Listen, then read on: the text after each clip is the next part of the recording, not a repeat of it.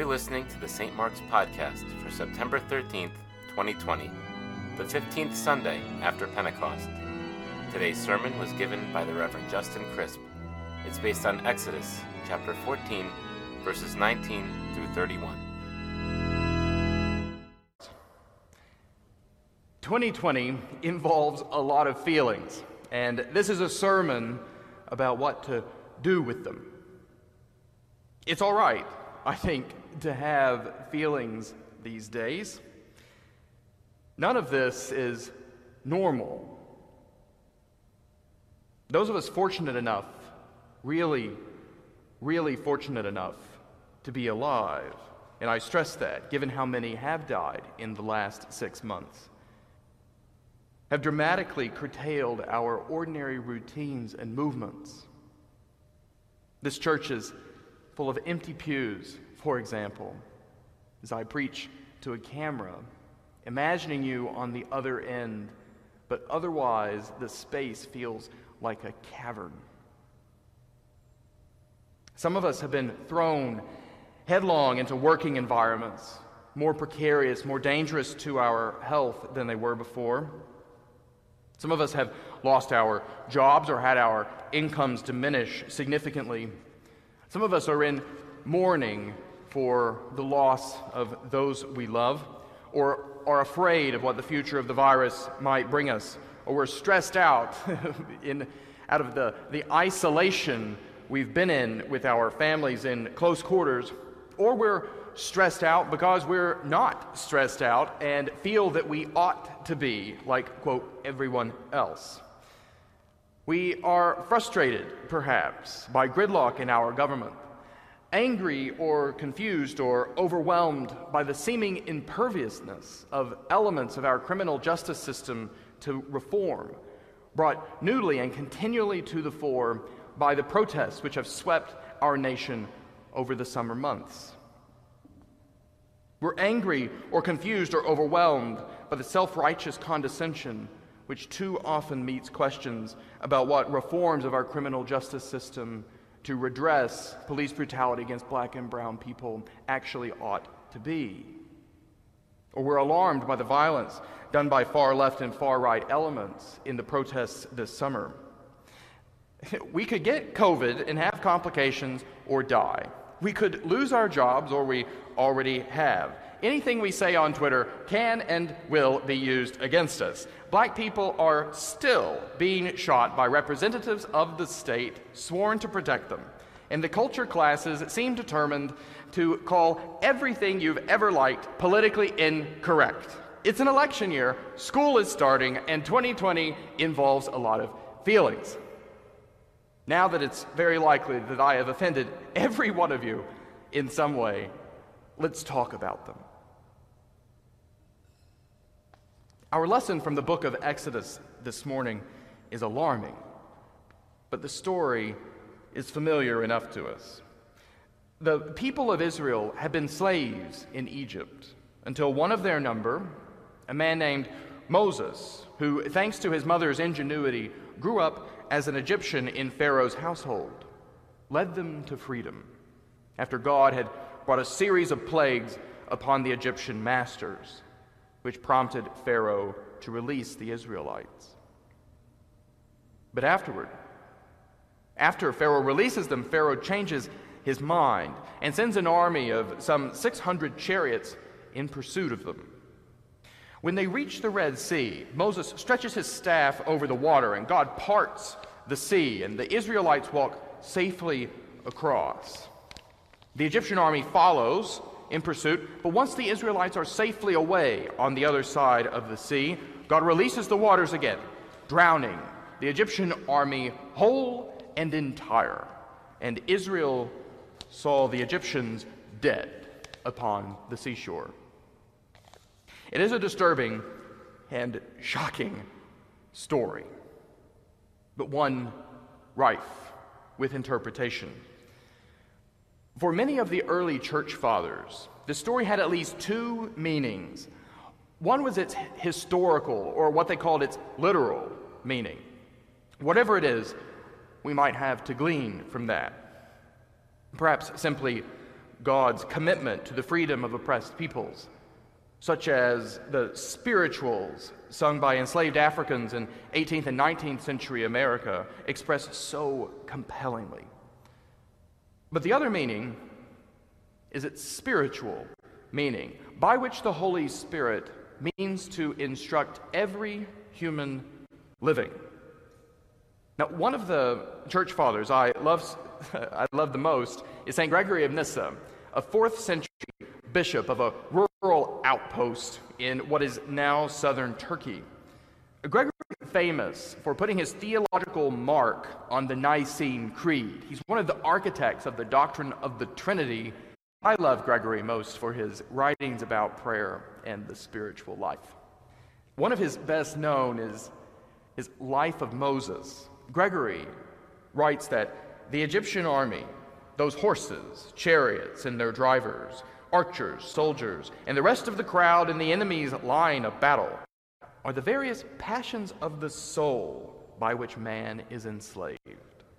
The whole phalanx of evil inside us, such as covetousness, unbridled desire, rapacious thinking, the passion of conceit and arrogance, wild impulse, wrath, anger, malice, envy, and all such things which we must put to death in the water of baptism. Today, we often say that we cannot help our feelings. We just can't help what we feel. And to a certain extent, that is true. Gregory knows full well that this is the case. He admits it.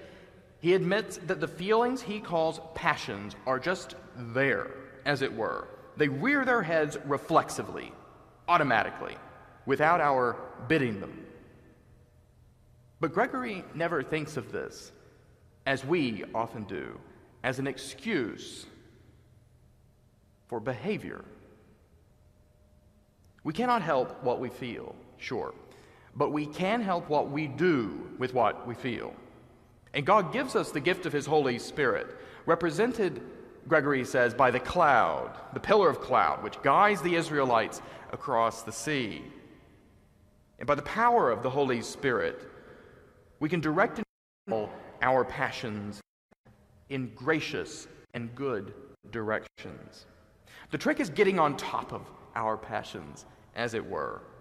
See, ordinarily, our passions drag us along behind them, rather like a horse drags along a rider who has fallen, but whose foot remains hooked in the stirrup. We need to channel our anger towards ends that redress the actual causes of our anger. We need to train our desire for pleasure and comfort, not to abuse ourselves or anyone else. We need to hammer our envy into admiration, our arrogance into respect.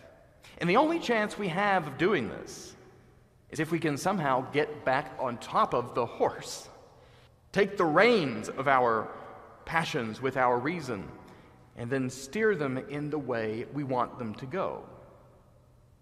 The grace we receive in baptism, Gregory says, makes it possible for us to do this, and thus to draw our human natures according to more gracious and lovely lines. But only if we strive actively to do so. Only if we refuse continually to indulge our passions and the exploitation and mistrust they sow in our relationships with others. Only, as it were, if we don't allow the Egyptians inside us to make it across the sea, but leave them instead dead on the other side.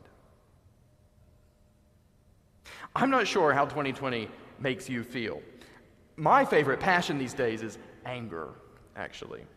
Being angry makes me feel powerful and in control. In the heyday of the lockdown and self isolation back in April, I told you all in one of Father Peter's vlogs that I had banged G above middle C out of tune on my piano in a fit of rage, not directed toward anyone or anything in particular, but just, just, just, just into the abyss, I suppose. I later told my therapist that I had actually taken just to screaming into the refrigerator. no words, just noise, which made it, she said, my therapist said, the equivalent of the nonverbal scream of a child, evidence of my psychic regression as my very orderly world unraveled around me. So much for being powerful and in control, eh? I was no better than an infant, maybe worse. It was good for me to hear, because becoming aware of when I'm angry and being aware of the fact that my anger is very often trying to compensate for another passion that I feel, but which I dislike, namely fear. I hate feeling afraid. I would much rather be angry. Knowing that that's what I'm doing helps me to get back on top of the horse, as it were. It helps me to steer the energy brewing inside of me towards God in prayer, and then subsequently towards other things which are good, beautiful, true, worthwhile.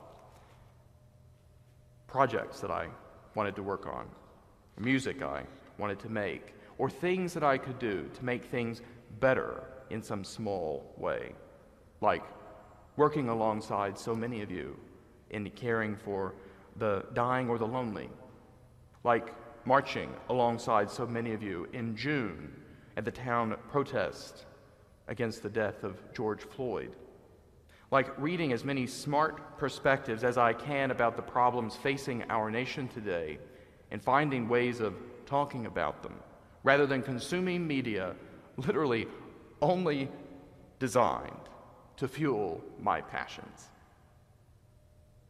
This is just one example. Anger is just one example. Jewel will tell you that she just goes to bed. That may be you. That may be you too. I get angry and furious. Jewel goes to sleep. You, you may be afraid, or you may plot how to get even, or you may get lost in your envy of others' prosperity, or even health. However, you feel these days, the good news in Christ is that God has given us the grace to do something about it, or better, to do something with it. Something beautiful and worthwhile, towards which we can channel the anger that brews inside of us, or the fear which paralyzes us, towards something lovely.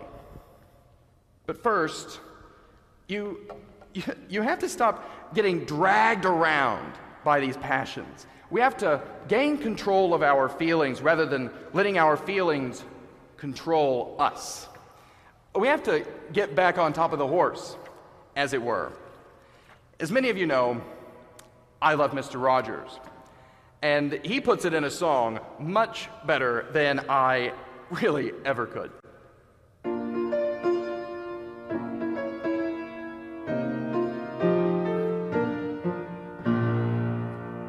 What do you do with the mad that you feel when you feel so mad you could bite? When the whole wide world seems oh so wrong and nothing you do seems very right. What do you do? Do you punch a bag? Do you pound some clay or some dough? Do you round up friends for a game of tag or see how fast you go? It's great to be able to stop when you planned a thing that's wrong and be able to do something else instead and sing this song. I can stop when I want to, can stop when I wish, can stop, stop, stop anytime. And what a good feeling to feel like this and know that the feeling is really mine. Know that there's something deep inside that helps us become what we can. You can take control when you get mad just by remembering this song.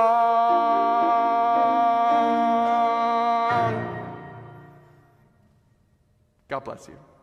Amen.